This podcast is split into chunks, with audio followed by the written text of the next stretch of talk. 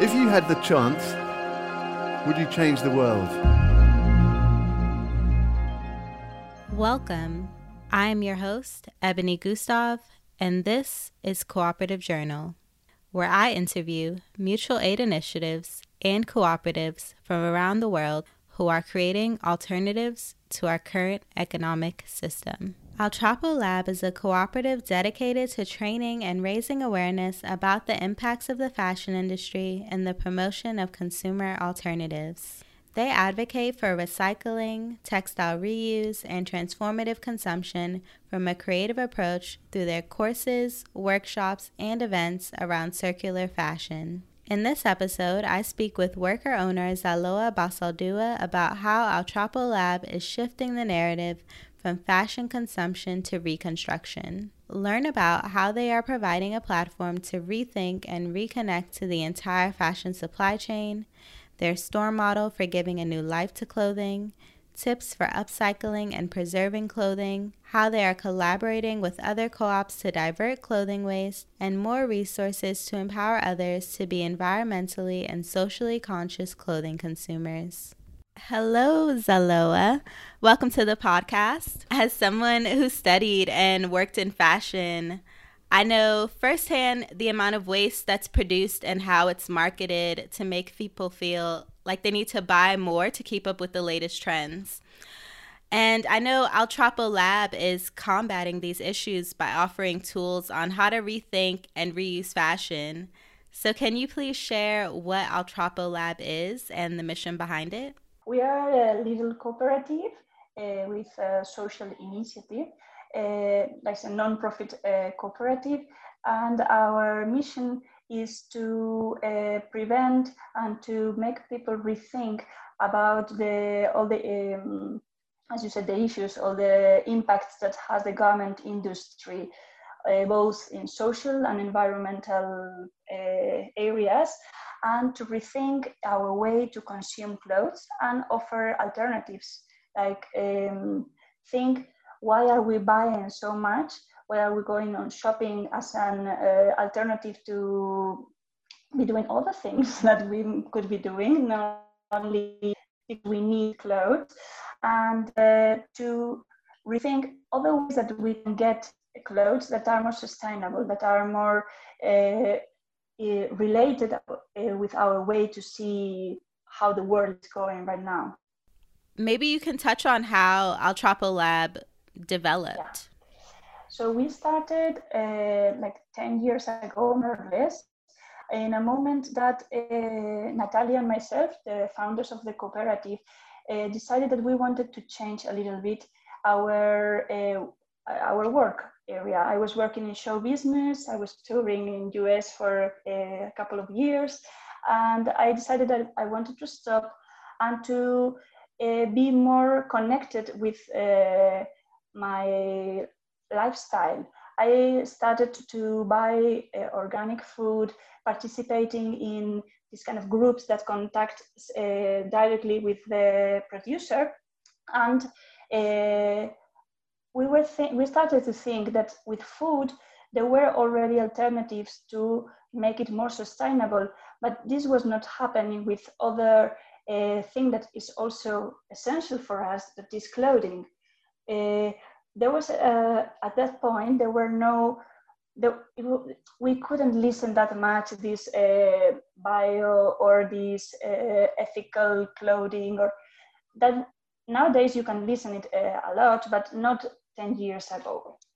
And we asked uh, our friends and relatives to give us uh, all the clothes that they had in their closets that they were not using. And uh, uh, our grandmother natalia and myself are uh, cousins and our grandmother let us to use a room in her place. And in a couple of weeks we have the room full of clothes. Uh, literally full of clothes. And we were overwhelmed. We were like, oh my God, uh, is we don't have that. We, we have our friends and the family, and but it's not that much people. And we had a mountain. So we started to look at these clothes and uh, look where they were from, what materials uh, were made with, and we realized like few things. Most of the clothes that we were buying were produced in countries that are really far away from ours. Most of them were made in cotton mixed with other fibers. And most of them were in really good conditions, were almost new. Some of them even came with the labels from the shops, like uh, they were not used even once. And with all this, we got more questions like, why are we buying things or why are we producing things so far away? Uh, is cotton a good fiber? Is as sustainable as uh, we may think? Is better than others? Yes, but maybe it's not as good. And mm, pretty much, why are we buying things that we are not going to use or we are going to use just a couple of times? What is, uh, what are we doing when we are going shopping? What is, uh, what is the, thing that moves us to go and shop? So we started to research, to check in the internet, and there's amount of things written already of how it's not sustainable, how cotton has a very bad uh, impacts, like it uh, needs a lot of water, uh, it's produced normally in countries that don't have that much water, so it's uh, making big, big uh, places with water get dry. I'm not expressing very well, sorry, but I think that you may get a, the idea. and um, uh, that was with the cotton. What's going on with the people that is making our clothes? Who are these people? Uh, in which conditions are they uh, making these clothes? And we also had the answers in the internet. And most of the things, we thought that we knew this. We, we knew that the people that is buying, making our clothes is not well paid or they are in almost slavery conditions. But when we see all the picture, like not environmentally, not socially, is not answering to our needs we thought that we need to make something with all this that we have and we have to share it. And we have to share it in a way that don't make people guilty. I mean i think that the, sometimes we feel guilty like oh my god i have so much things in my closet. I need to throw everything away. I need to burn it and start buying organic. No you already have what you need. Maybe we need to think the other ways to uh, wear that clothes and other th- ways to connect with my clothes. And um, because clothing is not only something that we use to uh, protect from cold or from uh, the hot when it's too hot we need it. It's something that we also need to communicate. Uh, it also says many things from us or it's not just uh, something that we need to wear. We to to protect us. It's also something that is, uh, shows us to the world. No? so uh, making this all these mix, we started to uh, make our little products like workshops, little courses, or events to show people that there's people already working on this and there's creative ways that we can make an alternative. That was so perfect uh, because, and I also like how you connected it to food, like when you started being more conscious about your food and connecting to that, because I think what it comes down to is disconnect. People are disconnected from the supply chain of where they get their food and where they get their clothes, and they're very intertwined because, I mean, those are two of our basic needs that we need to be met. Um, so when we think about who's growing the fibers that we are putting on our bodies, like you said, how are they being treated? Um, and even like monocultures of cotton, that's not sustainable for the earth. The same way monocultures of vegetables are not sustainable. Um, and there, it also comes down to psychology. The way we consume food is usually um, a lot of times it's emotional and it can be the same way for clothing when we're not feeling well we'll go shopping to fill that void um, so i'm curious to know what kind of um, workshops you create to empower people to move from reflecting on the unsustainability of fashion and consumption um, towards action? Mm. We um, uh, offer these these workshops. There's uh, many um, different formats, but the one that we repeat uh, most is one where we have like two parts. In the first part, like it can be like a 24 hours, 30 hours uh, workshop, and um, uh, three or four hours each session. So the first part of the session would be a part where we explain how the things are going. Maybe one session we are talking about sustain uh, environmental impacts. We are talking about fibers.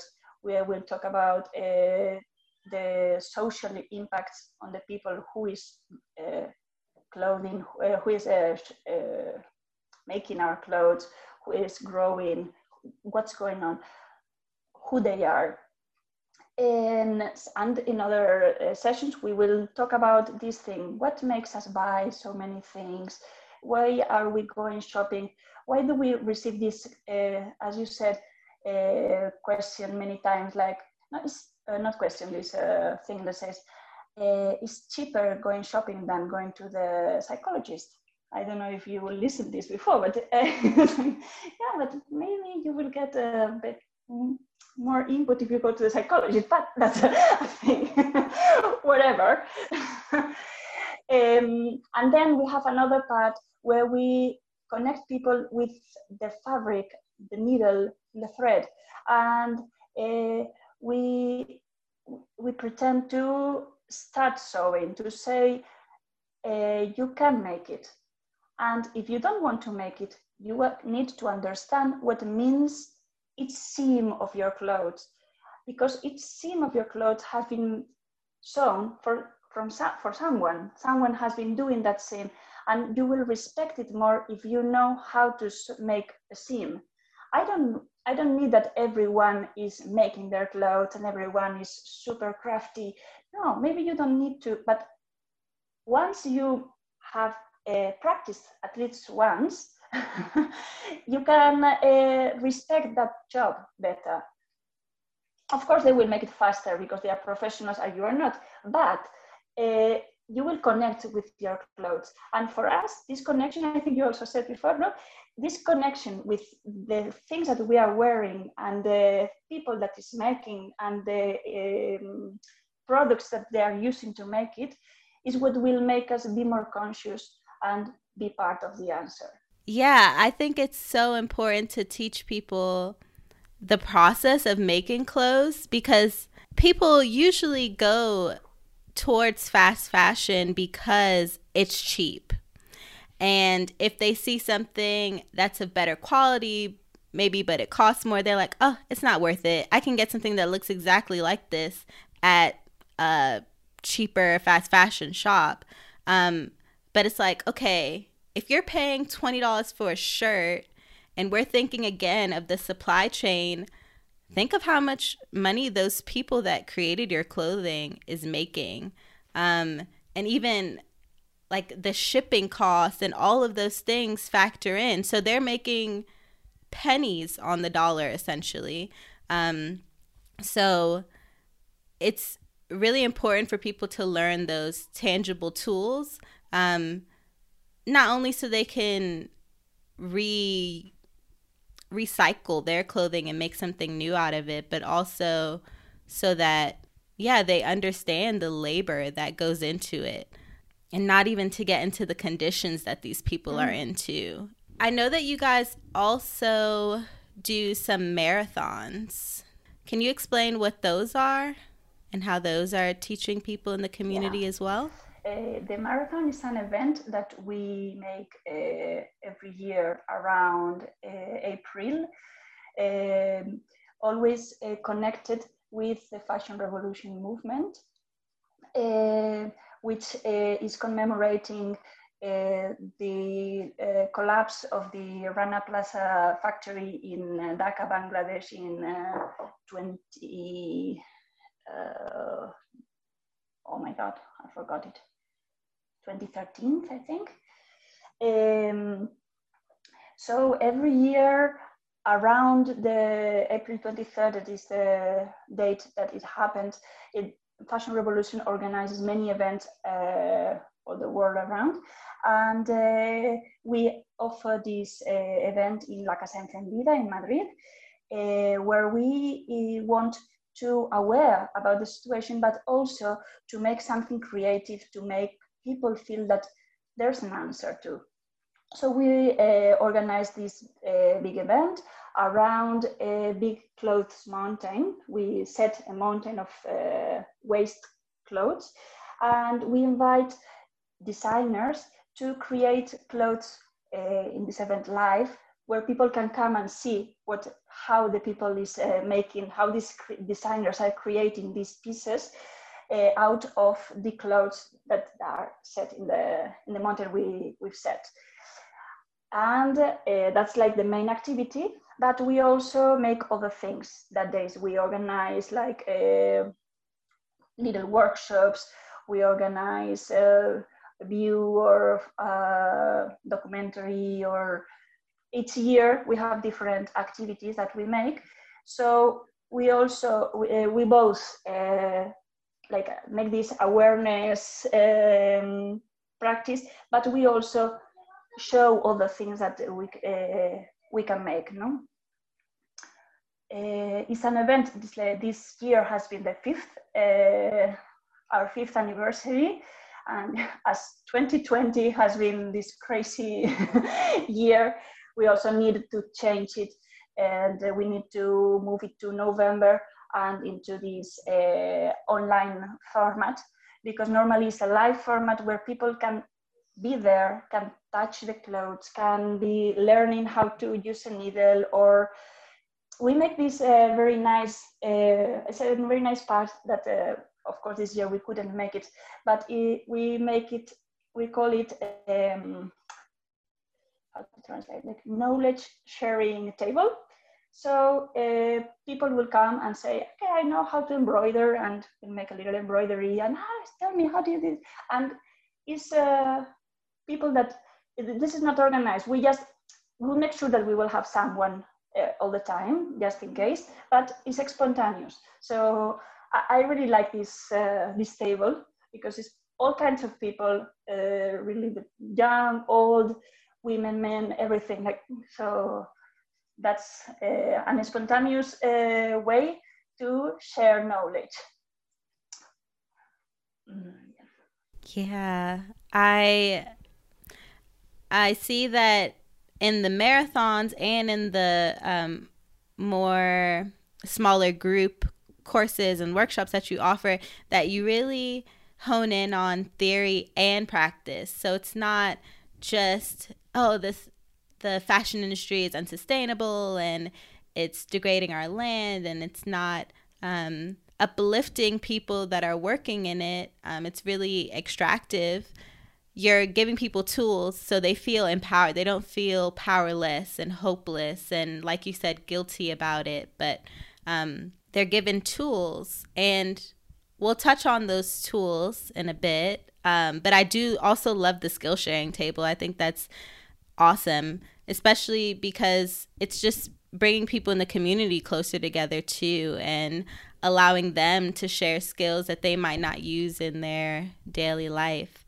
Um, so, how has the virtual format changed the um, trajectory of Altrapo Lab? Mm, yeah, this has been a difficult year for us too because uh, we we really um, we are really proud of our work that we make with groups, like uh, also uh, like facilitating these groups, not only giving uh, knowledge or sharing what we know, but also connecting people and translate this into an online format has been a challenge for us.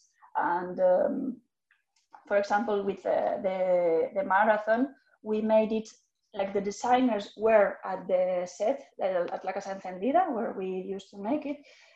But uh, also because of the COVID, we need to uh, ask them to bring their clothes from their places. We couldn't give them to them. at all this uh, social distance and everything. It was strange for us, but they were there, and uh, we were recording all the time what we were what they were doing.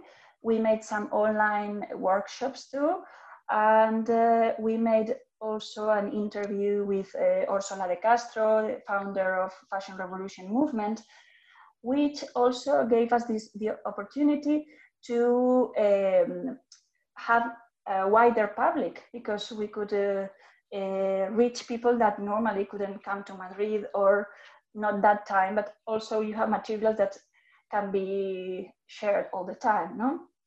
So I, I have to say that I prefer the live way, the way that we used to make it, but also we need to uh, accept that we what we had, the reality we had, and I think it has been really interesting for us to was uh, like we need to change our minds and say okay we will have a screen all the time so how can we make people be part of this from their uh, laptops? Yeah i think that's one of the things um, that has been beneficial and a barrier of the pandemic is just like automatically having to switch to this virtual format. But through that, you're able to reach a wider audience. Um, and maybe that's something that you guys can integrate like once a year or something now, just so you can connect and collaborate with more people. Um, but the marathon you're referring to is the textile recycling mm-hmm. marathon, right? Was that the one that just happened in November? Um, you guys had some really cool designers that were participating. Can you highlight maybe one or two of the projects that were shown? Yeah, I have to say that every year is more and more difficult to make this um, selection because uh, we made an open call and uh, we receive uh, many designers with their profiles. We ask them a few questions and a few pictures or to see their work and we need to make the we need to choose. It's, uh, it's not like it's not a competition but we need to choose because we don't have room for everybody. So yeah this year also we had like very like uh, very high quality. And i would um, say like uh, olmedam it's miguel olmeda. This person was not uh, at the La Casa Encendida because he was living in Belgium and uh, because of the COVID, he couldn't uh, travel to Madrid. So he was at, the, at uh, his studio and he made this uh, coat um, kind of uh, feather, these feather coats that have like, uh, you know, this uh, down jacket. The down jacket. so ma- he made one of those felt of scraps of fabric and the the outer the outer layer was uh, transparent, not all, not but you could see what was inside. So uh, it was the scraps were made with different colored fabrics, so there were different colors in different places, and it was very very nice. He made a great job. He had someone helping, like cutting all the scraps and making. So everything was like the feeling the filling of the coat was also recycled. So this was very nice and the result was amazing. And uh, i would also like to talk about uh, Ayaloic.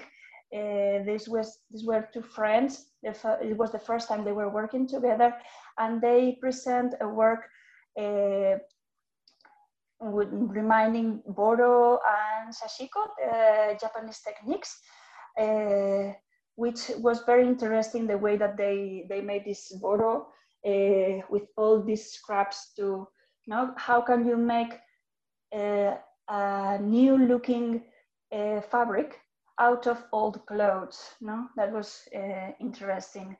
Not looking, doesn't need to look like upcycled. So it was like a whole thing, like a whole new thing. That was interesting. Yeah, I think um, the last one was important to highlight because I think also when people think of like recycled or reused clothing, they don't think that it can look that nice, that it'll look like it is reused. Um, but I loved their outfit, their little Japanese patchwork outfit. I was like, where can I buy this? It was really, really nice. Um, what do they do with the clothing afterwards? Do they just keep it for um, their own personal things, or do you guys keep the clothing? No, it's uh, it's theirs. Uh, we normally show it uh, at La Casa Encendida. We make like a little exhibition with uh, the works that uh, happened during the marathon. This year it was closed, so there was no exhibition, but we show it in our networks. Wow, it would be cool if maybe every three years or something you guys have a show of all of the clothes for the past few years. That would be awesome. Um, but that's even something you can do maybe in a virtual format too. Have the designers create some like little videos and you can do a compilation of it so people can see the history of what has been made during the marathons. So, back to the tools that you give um, just people in the community. I'm interested to know what are those tools that you offer to people to extend the life of their clothing instead of disposing or giving them away? In these uh, workshops we make, we normally try uh, first to start with the knowledge that the group already has. So, what do you make at home to make to uh, make your clothes last longer. In the beginning, people say, no, no, I don't make anything. No, no, how do you wash your clothes? Oh, no, I use like the, this uh, soap that is not, uh, has no this kind of toxic. Ah, you're already doing something. Okay, I didn't know that. Yeah, you. or I don't use this um, like the wash machine in lower temperature. This is also something that you can make to make your clothes last longer. Um, I don't use a fabric softener. This is also something that is making your clothes last longer because the softeners are really bad for our clothes, are bad for the environment. So we are already doing things.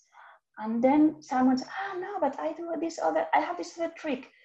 We also give them things that we have uh, in, our, in our books, but normally with the knowledge of the group, we already have lots of tools, lots of things that you can make in your uh, daily in your daily uh, basis. Like you can you can you can do things. It's not big things that you need to make. You need you can repair a little hole before this make this goes bigger. Maybe if you are creative and you feel inspired in this hole, you can make a little uh, butterfly I don't know. but maybe you only can darn it and make as if uh, it wasn't there before it's bigger.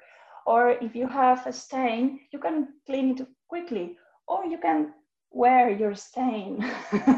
I mean, this uh, um, this piece has a stain there for 10 years. It's, it's paint, it will never go, but I like it. Every time I go to my mom, she said, you still have that? Yeah it will not remove but i don't care. I also accepting that uh, clothes doesn't don't need to look perfect all the time. We don't need to look uh, like we were uh, um, that we are using these clothes for the first time. Mm. I mean, I, I like these uh, repairs. No? I also, the, in the Japanese techniques of repairing, that you can see the repair and it's like a value that you add because it's more history that your clothes has. Of course, there's some environments that you cannot make these. Uh, not everybody can go to their jobs with uh, darn here or with a patch or something. But maybe if we start to uh, make this normal and this not uh, something that we make because we can't afford to buy new clothes it's something that we make because we believe that this clothes needs to last longer sorry if I go through other paths. no, I think you said it um, with such fluidity. Um, and it it again reminds me of food. Like the way you eat on a daily basis is your preventative medicine. So the way you treat your clothing on a daily basis, what um, types of things you're washing it with, how you wash it, all of these things are preventative measures to take so that those clothes last longer. Um, and yeah, I love the idea of adding character to clothing. It adds story to it. It um, adds identity to the clothing to not have it look completely perfect or to keep that stain on just because you know it's a part of your clothing it's a and your identity is a part of your clothing or your clothing is a part of your identity um and i also know that you guys are collaborating with Recu Madrid.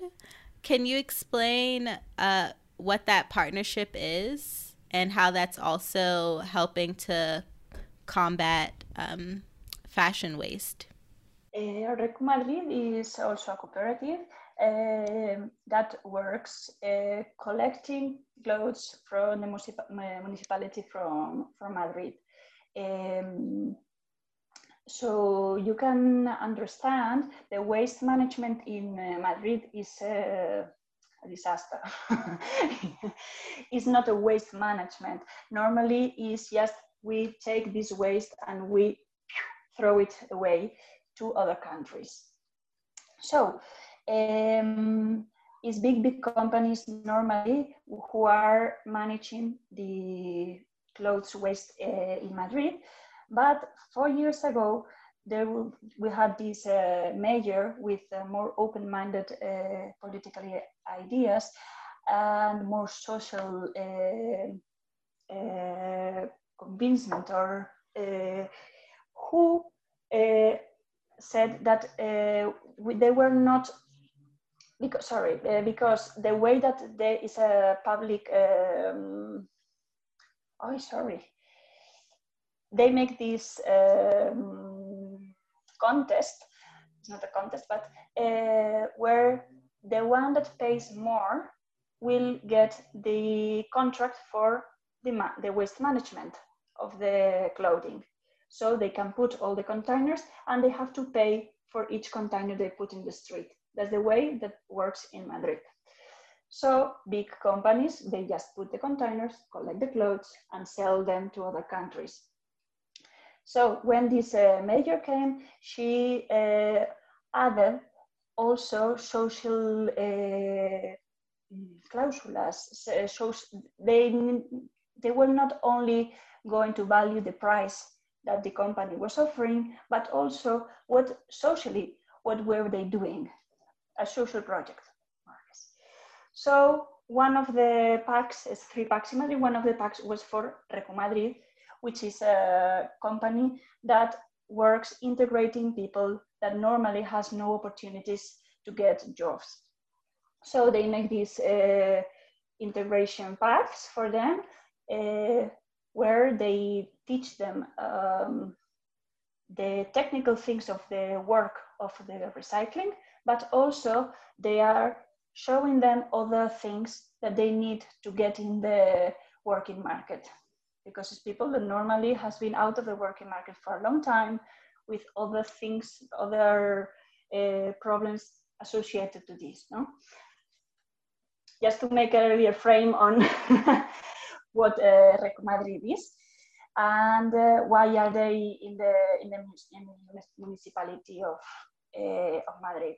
We have been working with them since the since the beginning. They had this project that was smaller, and now with this contract with uh, with Madrid is is uh, much bigger. They are working with more people and collecting tons and tons and tons and tons of uh, of clothes. They have a social project with the people that is working, but also with the clothes that they collect. They are working with um, social services to uh, help people to get uh, clothes and they have many many programs uh, to make this waste uh, management more sustainable too and with this all this social project around. And um, how we work is all the work all the clothes that we collect and we don't need we are going to share to give them and they will also give us clothes to make these mountains and all the stuff we need. We also make um, like last no last year doesn't exist two years ago. Uh, we made this um, workshop together um, where we were uh, analyzing we were researching about these um, working opportunities in waste management in, in clothing waste management and we were like making this with uh, some women that was interesting uh, project and what else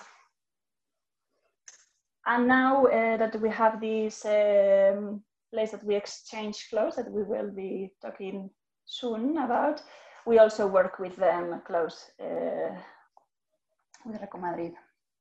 Yeah. So I think that's awesome that the government is incentivizing groups to um, deal with clothing waste management and that they're also training people um, who haven't been given job opportunities to do something more meaningful um, I think is really awesome.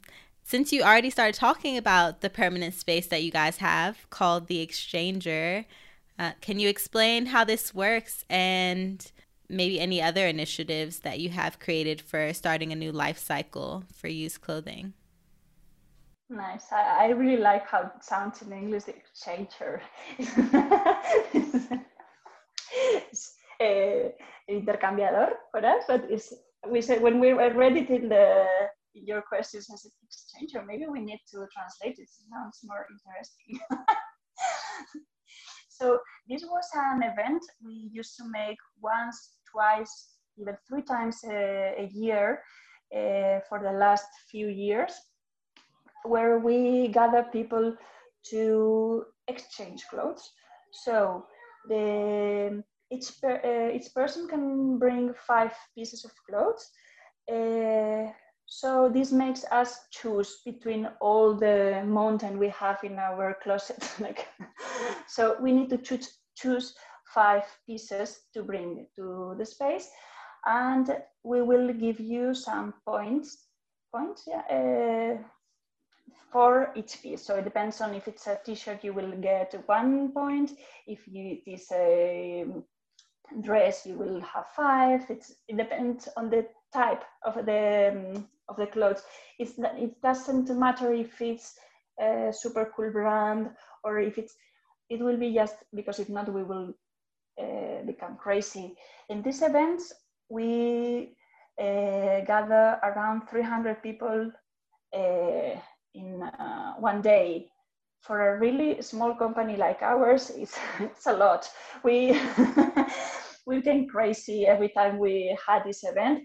We love it because we saw that every time we made it, more people will come and more uh, different kind of people. Like mm, because the first times it was more our not our style but our kind of people i don't know if you can yeah um, but every time we would make it, we will uh, receive different. Um, that we saw that the cycle, the, the circle will be growing. No, that we will come people that we will never be in touch with in the city, and that was really inspiring for us.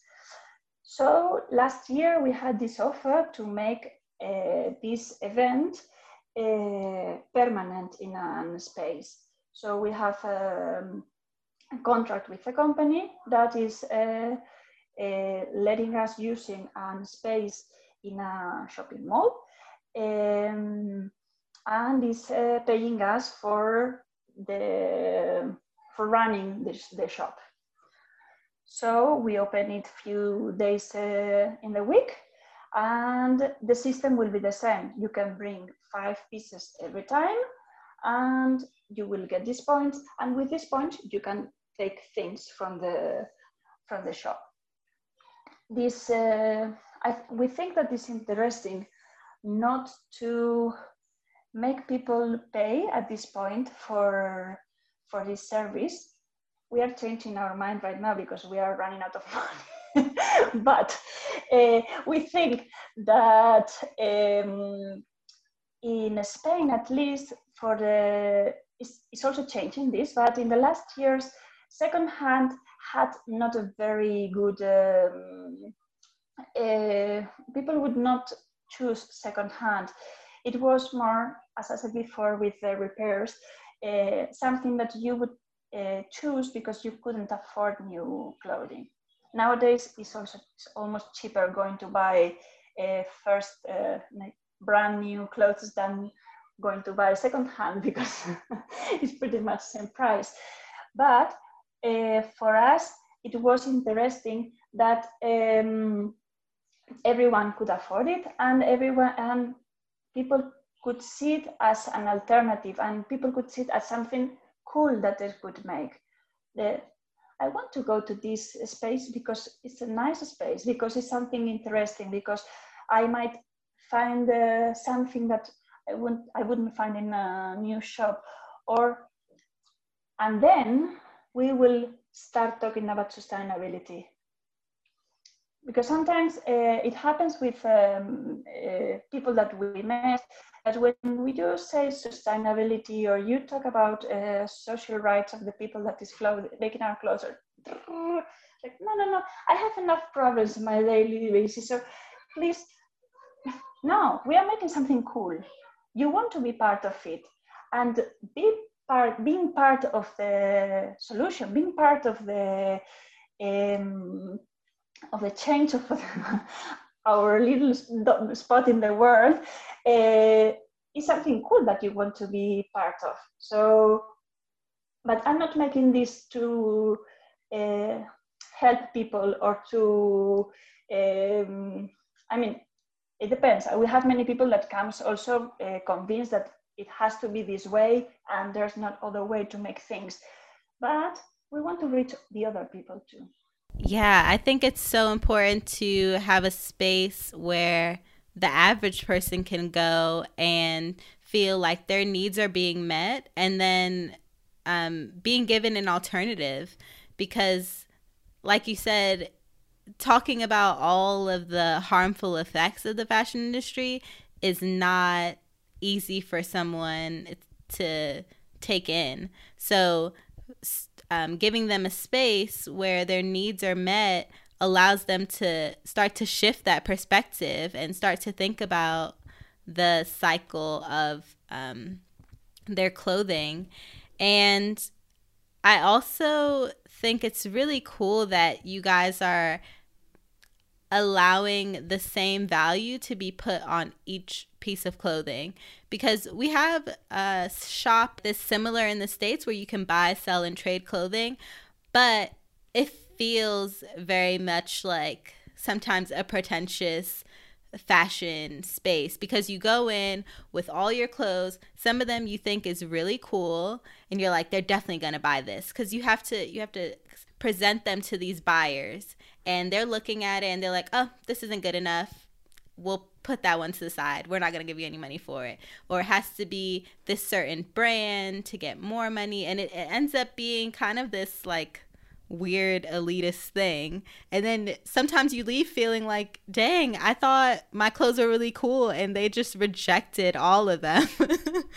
and then the money that they give you for it, it might be, I think it's like 30% or lower. So you can get cash, but then you can also get more money in store credit, which I like. So I've been using that to exchange my clothing, but I think the idea of a point system is a lot better. But I'm wondering how do you um, deal with quality control? Are you just allowing people to bring whatever they want as long as it looks like it's in good condition, or how do you decide yeah. between uh, that? This is, a, um, this is important for us. Like the clothes need to be in very good conditions. I mean, we don't accept clothes that are um, with uh, holes or dirty or looking a little bit old. Something that I could use it for years and years, I will not accept it uh, in the in the shop because um, for us it's very important to remove this stigma of the second hand um, because uh, still people sometimes come to the shop and the shop is super nice. We put it like with little plants and very beautiful and we try to uh, keep it looking as a cool shop i mean because if not people will get like uh, and uh, we, we, re- we are really strict on this uh, that it needs to be in really good conditions. Hmm. it doesn't need to be uh, like organic or whatever or uh, from any designer. No. But yeah it needs to look look uh, it needs to look like the way I would love to find it or maybe I have to say it has to look like the way my mother would love to find it because uh, maybe I'm more relaxed on this. Yeah, I I think that's really important to create a model of how a secondhand shop can look like that's not dusty or disorganized and that's really just an enjoyable experience because I find myself very overwhelmed by thrift stores sometimes and sometimes the smell and like all these things add to people creating the stigma that it is more lower class but you can really find gems in a thrift store. And so I know that you guys also sell some of the clothes that you create through the social market. So, can you explain what the social market is and how you guys participate in it? The social market is a network uh, that works uh, in uh, in Madrid we have like our social network, uh, social market network, but it's also in different communities in, in Spain. It's like a, there's like a, the Spanish social market, but uh, each community organizes uh, its own uh, social market because we believe that needs to be like a close, uh, like short distance it needs to be more in the community. So that's why we try to make it. We, of course, can go to the social market from Aragon and we will be connected, but we are going to focus on, on Madrid. This network will offer, uh, we are different companies that offer services and offer products. So we have people that uh, offers uh, like the electricity from a company that is more respectful with um, environment, with the people working there, from electricity, uh, your bank account, your, I mean, there's, it pretends to be something holistic that could talk, uh, take all the our needs of every day. It's not like this right now, but it's true that you can get most of the things that you need, like fruits, vegetables, clothes, mm, cosmetics, um, books. There's many. We are uh, around 300 companies, I think. Three seven. I don't know, but we are many people, many companies, but also uh, this uh, is, it's a cooperative too. So the um, is the companies, but also the buyers are connected. So when we make this, uh, every year we make this meeting, we have also the buyers. I mean, myself, I'm a buyer from this uh, network, but also I'm a producer, so I'm in both uh, parts. And every year we used to, also because of the pandemic and more things, we couldn't make it this year, but we make this fair where we show to the people what we are and we make this little um, fair where we buy, where we sell our products uh, as Altrapo, uh, our uh, backpacks and our little bags or clothing that we could make, but uh, each company will sell their services or their products. We also um, have this alternative coin called uh, Boniatos uh, in, in Madrid, uh, which is the same, has the same value of the euro, but that um, every time we buy in inside the network, we get a little percentage of the of what we bought uh, as a saving in our Boniatos account. So we are making people from the network. We are instead um, we are incentivizing people to buy inside the network, to consume inside the network. Wow. I wish there was a social market where I lived. I think that is so brilliant because essentially it's a market where the businesses are doing work for the social greater good. It's kind of like an alternative economies market. So when you go in there, you don't have to think about, oh, was this sustainably harvested or made? Um, it's like everyone in there is does have the same shared value system. Wow, that is so cool. And the fact that there's over 300 businesses is awesome and that you guys have created your own alternative currency because that does keep the wealth circulating within the community. And yeah, and then getting that cash back on your coin too makes you um, think twice about using the euro over it. So that's really, really amazing. Mm, it has been a quite uh, long work of uh, many people that has been uh, working in this uh, in the to create the network. But uh, as you said, uh, it gives them this warranty to the people. Every year, each of the companies, we fill um, formulas to see uh, to, to analyze in each of the aspects that um, are related to the social economy, uh, how are we this year? Like uh, environmentally, what steps are we making? Uh, socially, equality, um, like diversity, like and so each year we make this exercise to ourselves to see are we improving or which is the path we need to follow or how can we be more in the in the wave? And it's also a tool that we use uh, as transparency to people. Uh, i mean I, I trust uh, everyone that is in the network because we to get in the network you need to make a, um, a, an interview and they will ask you many things.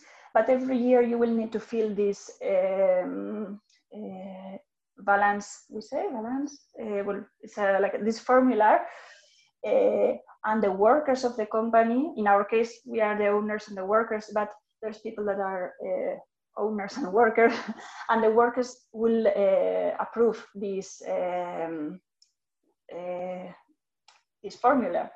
So it's also an exercise for people from outside that would like to see your incomes like uh, how much uh, how much money you get and what you do with the excess you have because you see that you're non-profit so you have this benefit. What are you going to make with this? And we need to explain if we have is not the case but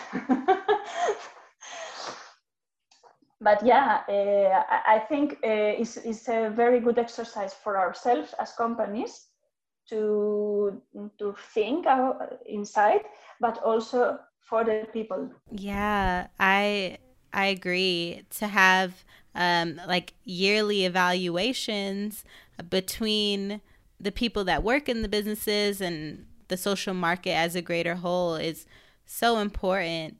And again, that transparency, which we don't get in most businesses. We don't know where their money's going. We don't know uh, how ethical they are. Um, it reminds me of uh, B corporations. I know that they also have an evaluation that they do, um, and you can look online and see where they line up in different categories. That's cool that you guys are doing that on a smaller scale. And the fact that it's in um, various communities too. So it's very localized um, and relevant to that community. I need to figure out how to start one of those because I think that needs to be everywhere in the world. Really, those are the things that need to be highlighted. Hmm. Yeah, it makes you connect a lot with uh, with other producers and because uh, we were more involved like a few years ago we were really in the organization and we were in the all the meetings and every month and and it's a hard work but it's really worth yeah and it gives people a sense of hope. Like there is an alternative economy that we can buy into. We have a choice which one we want to use. So having that all in like a one-stop shop is so important. And when you are a, a company, you also feel more supported. It's not it's not that i'm crazy and i'm all by myself here doing this crazy mm-hmm. thing. I'm not going to sell, save the world myself. Like we need to be more people. And you see that there's alternatives. And the same way i'm uh, really focused and passionate with uh, the fabrics and the clothes is someone else that is passionate with the technology and it's also a very dark world uh, the mobiles and all the stuff. And there's people working already in uh, alternatives from this. And also people from the banks your bank account what is your bank doing with all the money that they're getting? But there's uh, alternatives. It's people that is working in social that all the uh, excesses they are investing in social projects is not they don't need to invest in weapons or whatever things that other banks could be investing exactly i think it's so great to have that network amongst each other because i'm sure that people that go into the alternative economy, they feel like, oh, is it worth it? How can I compete against these bigger corporations? But I think also to, yeah, that just again sparks a change in perspective of people. Once they see, okay, there's this bank that's telling us their financial report and where their profits going to why are these other banks not doing it and the same thing for every business there's um, this polarization that you can keep going back to. Um, and so, in addition to the social market, there are other ways um, that people can support transformative fashion um, and sustainable fashion in Spain. So, can you share what some of those places are? Or if there's a map that people can go to? There's a few networks of uh, like sustainable fashion. We are in uh, the Madrid uh, Sustainable Fashion Association, and they are making uh, many works to share and to um, promote the sustainable fashion more in the perspective of new producers I think that is not as common uh, to see projects like ours that are more in the step of uh, slowing down and buying less. And but um, all the fashion revolution movements too in Spain has its uh, basis. The fashion revolution movement started in in UK, but uh, each country has not all, but many many countries have their own uh, um, how do you say uh, their base in each country no so uh, there you can find many resources and uh, many materials to be more sustainable and uh, to be like more revolutionary or how to be a fashion revolutionary which are very very interesting materials for teachers to share with at schools or for individuals that want to make their own journey into sustainability which is uh, very interesting and what else? Yeah, and there's the network uh, from Sustainable Fashion Spain that is also also working, but it's more in this line I was talking about of uh, promoting uh, brands that are uh, making new clothes out of uh, more sustainable materials and taking care of the people that are making these uh, clothing. So there's a map that people can find online to sh- uh, see what businesses uh, they can shop at that are ethical. Not like there's a few directories. I don't know how updated they are, but uh, yeah, uh, Slow Fashion Next they made a, a directory a few years ago. I think that we need more connection. Also, we need uh, uh, I, I, mean, we, I'm talking more about brands. Uh, we are not uh, in that part. But yeah, I think uh, sometimes it doesn't happen all the time, but we are replying the uh, normal fashion businesses uh, model. So sometimes we are more in competition, not, that, not that much in cooperation. And I think that's one of the um, challenges for the fashion, like the new model of fashion that we need, we would need to create, not replying what what people that is not doing well are doing. yes, I I could go deep into that too. Just the the idea of sustainable fashion too has become very much a buzzword and a marketing scheme. And it's like, well, then we're not really changing the fashion industry if we're just using it as another way to market to people. Um, so I would love to know how you envision a changed world. We talked about so many things that um, should be implemented in a more beautiful world, but I'd love to know what you think. Yeah, that's a hard question because um, when I first think about this, like my first idea is okay, we need to stop. We need to not produce anymore with uh, brand new materials. So we give a rest to the world and we will use all the materials that we already have, all these billions of clothes that are traveling around the world from one country to other. But then I stop for a while and say, okay, with the pandemic, when uh, everything stopped and all the factories in um, Asia stopped, many people lost their jobs. They, are not good jobs, but there are no alternative at this moment.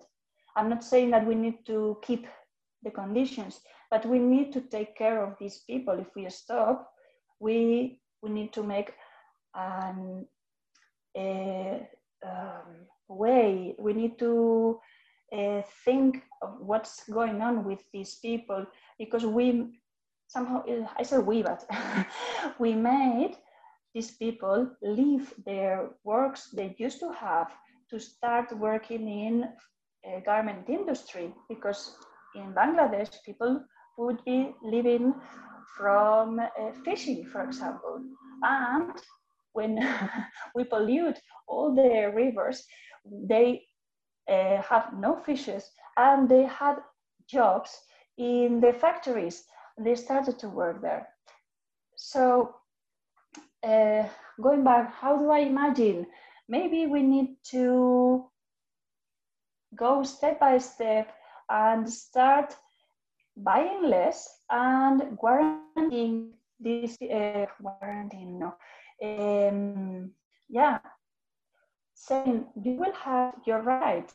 And we need to um, think about politics that need to be done in these countries to uh, guarantee people um, good conditions. So you don't need to work 18 hours to make 300 pieces from which we will use 200 and then 100 will be thrown away. Maybe you need to make 200 first. And then with these 200, we will see, maybe we only need to make 100 and make it in better quality. And so you will have a better job, you will work less, and you will have better health. so I think the change needs to be in all the layers, needs to be a change in, uh, of course, politicians and the politics we make. We can't uh, afford to allow to import uh, trousers that are made in a system that in Spain is forbidden, like uh, to um, uh, to dye uh, these clothes. They use products that are forbidden in my country, but it's not forbidden to import these trousers that they are using these harmful uh, materials. So first, we need to be um, consequent with, with the, things that we forbid in our countries and ask to the countries that we are working with not to make these things that are forbidden in our countries. so it has to be that layer, but also um, in publicity, uh, we need other models. We don't, we need to have uh, to make cool to be being part of this movement, for example. So we need also. Uh, I think I'm mixing a little bit, but uh, yeah, we need uh, also to have different like uh, diversity in publicity. We don't need to see all these uh, white, skinny, uh, rich women being the model that we need to be. No, we are more people, different people. We need to see that also in uh, buyers.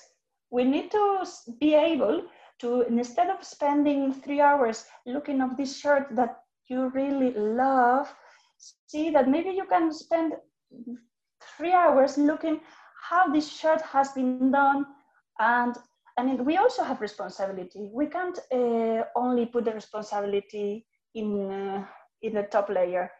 Of course, they have theirs, and uh, we need them to change. But if we don't change here, they would not change there, I think. Maybe I'm not answering your question. I'm again in my, sorry. You answered it perfectly with such passion. And I think you touched on some really good points. Like, we need to get to the root of these issues, not just dismantle factories, um, but giving people other options of places they can work or just making the work conditions better. Um, and then for um, the media, creating this idea of perfectionism.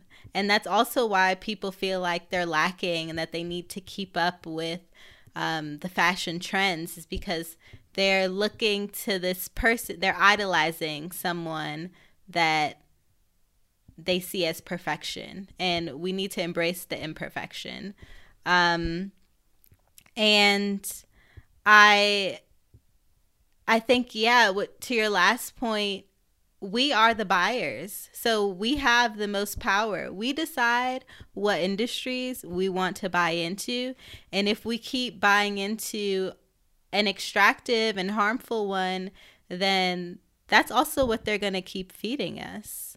Um, so we have a much stronger power and voices than we think.